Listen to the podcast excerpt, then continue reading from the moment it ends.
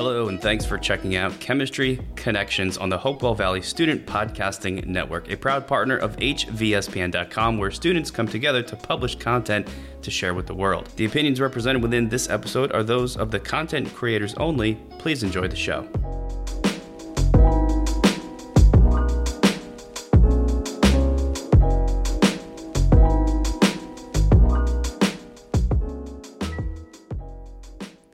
Welcome to Chemistry Connections. My name is Erin Goldsmith, And I'm Gianluca Procaccini. and we are your hosts for episode 9 of Chemistry Connections. Today, we will be discussing the chemistry of wine.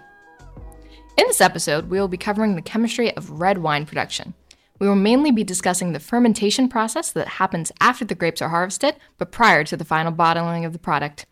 To better understand the processes behind wine, we are going to define various key terms.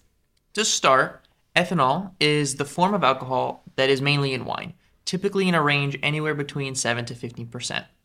Tannic acid, also known as tannins, are a naturally occurring molecule which cause a dry feeling in your mouth and are bitter when ingested. Tannins can be extracted from skins, seeds, bark, plant stems. Tartaric acid is one of the components in wine that controls the overall acidity. Too much can cause a gross, sharp wine, while too little can cause a wine that is flat and bland. Sulfites are the component of wine that act as a preservative and an agent that halts the fermentation process, which can help protect the wine against potential oxidation or bacterial exposure, which could occur really at any stage of the winemaking process.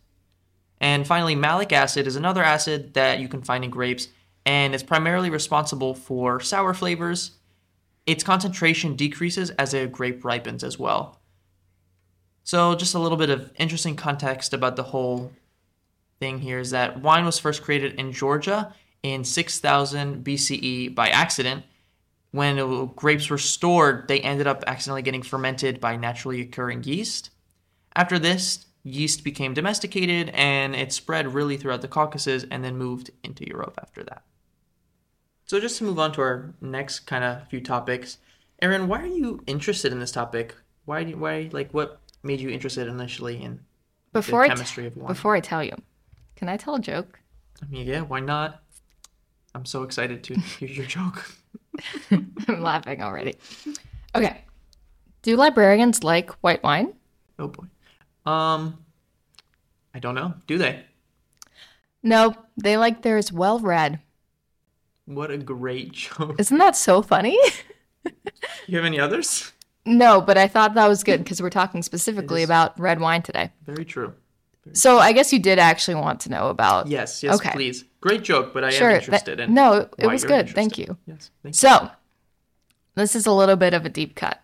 As you might know, I'm a Star Trek fan. Yes. I like it just as much as I like Star Wars. You can say what you want. I'll say nothing. You know, Thank you. I, I'm not so much of a fan as you are, but I know. I can enjoy. It's fine. So, a couple years ago, the Star Trek Next Generation spin off show, Star Trek Picard, was released. And in the first season, Captain Jean Luc Picard has retired to the. Hmm? Who? The titu- not titular character. He's the titular character of Star Trek Picard, but he was the captain in the Next me. Generation. He's basically what? It's basically me. Sure. We have the same name. No, his name's Jean Luc, not John Luca. French versus Italian, just like wine. So, in the first season of the show, he has retired to the French countryside and now makes wine. And in later seasons, especially the third season, which has just come out, the quality of Picard's wine has become a running joke.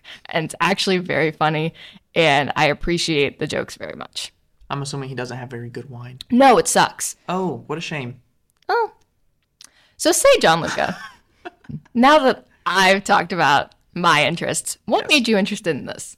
Yeah, so uh, quite a while ago, maybe a couple months ago, I had found this gaming simulator, like this wine, this one game. It's like a, a wine making simulator that taught you. Oh, wow. Yeah, and it taught you and brought you through all the different stages of making wine, all the way up from planting the seeds to like finally bottling and sending out your wine to different places in the world. Wow. I thought it was pretty interesting. Like it took you through everything. You were placed in a small little town in Italy, in Italy, and there's kind of like a story you had to follow. Mm-hmm.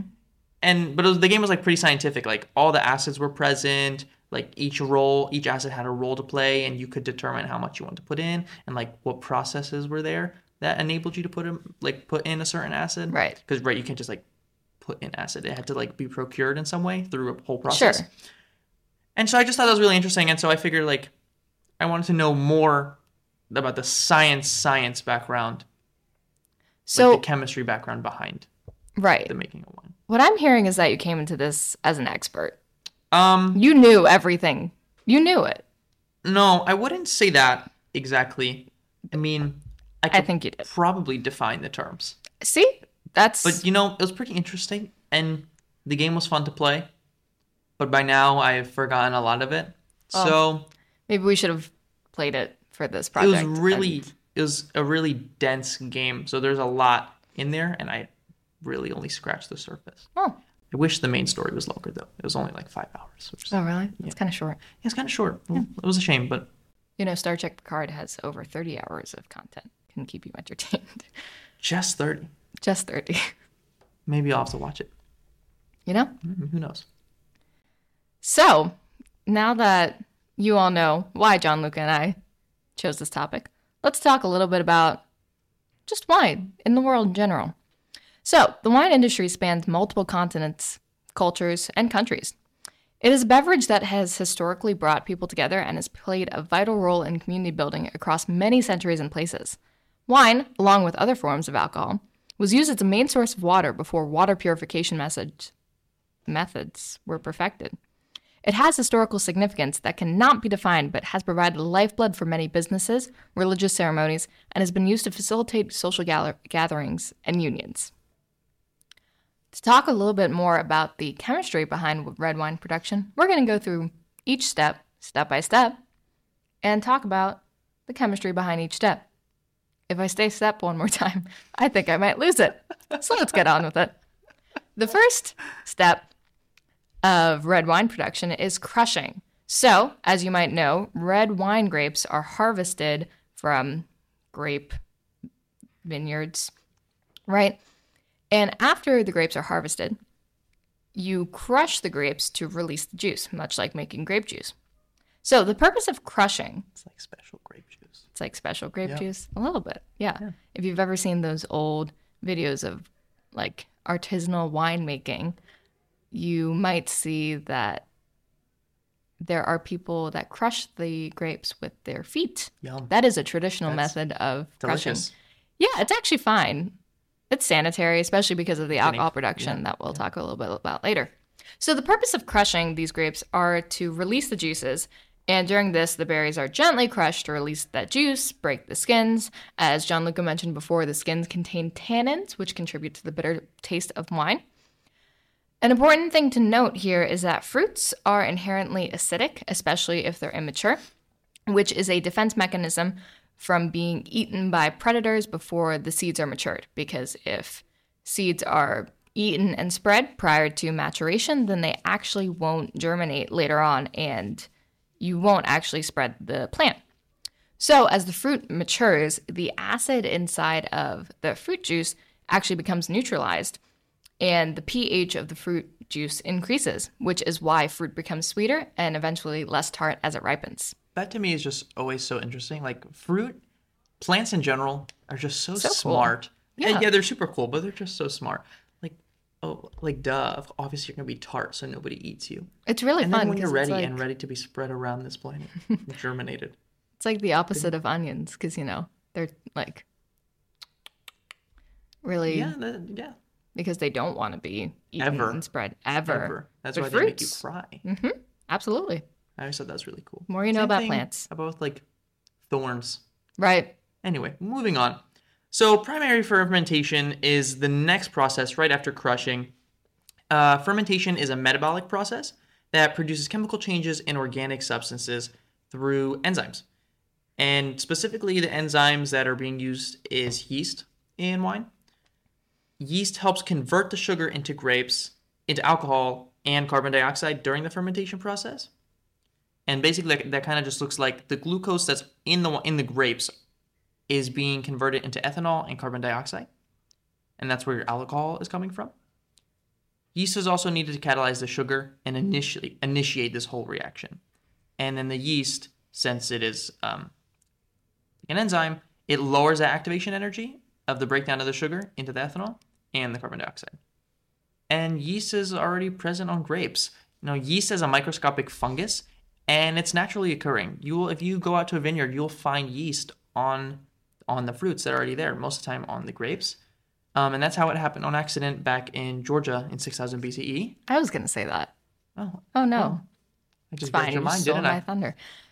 Yeah, so if you buy a grape from a grocery store prior to washing it and you notice that there's kind of a white powdery substance going on, don't be alarmed. That's just naturally occurring yeast. Please wash your fruit.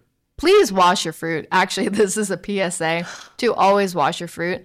That is not the stuff that'll make you sick, but sometimes But pesticides want will. to eat it, so I mean, it's fine. But like, yeah, like John Lucas said, the reason the way wine was created or discovered really was people in Georgia used to bury their grapes to preserve them during the winter.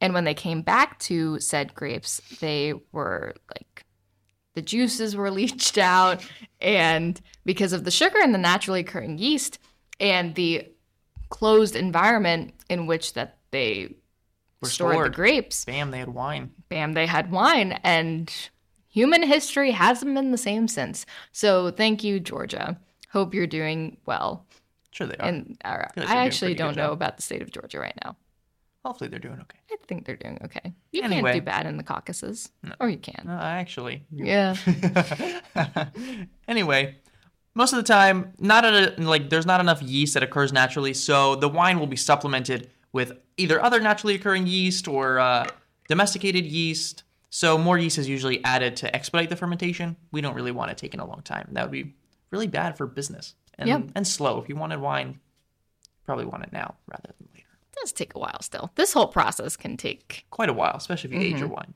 But right Some people want their wine now. And for every gram of sugar that is converted through fermentation, about half a gram of alcohol is actually produced.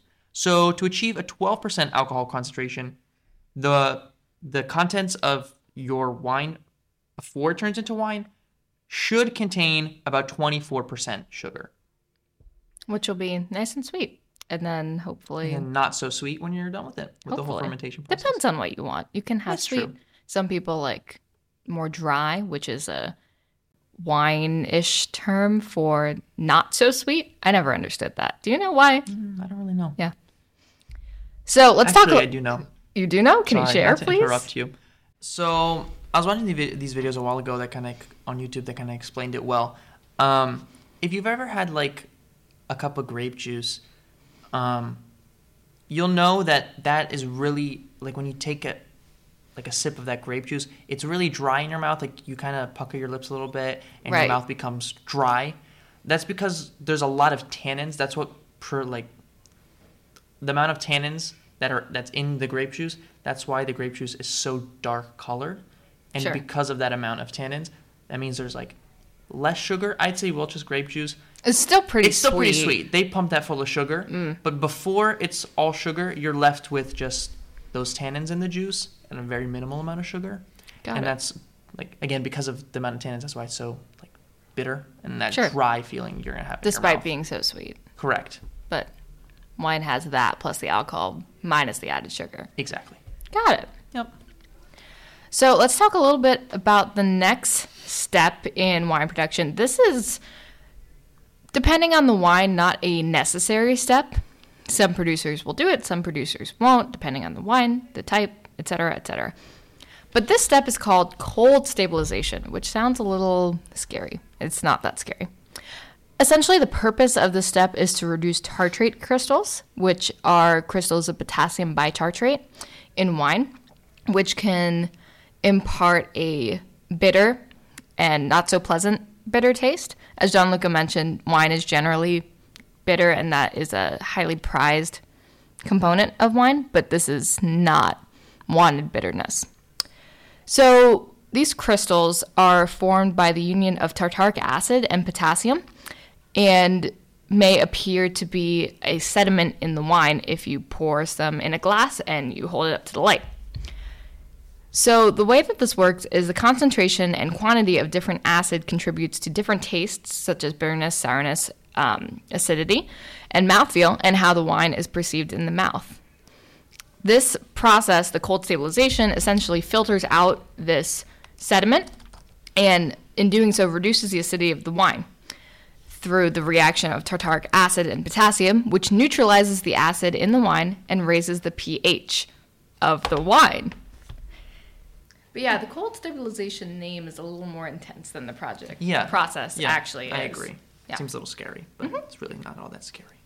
And lastly, before the bottling process, you have the secondary slash malolactic fermentation. It's two different names for essentially what is the same process. It's the second round of fermentation that's described in the very first step, but the second round occurs very slowly. At this point, the alcoholic fermentation has finished.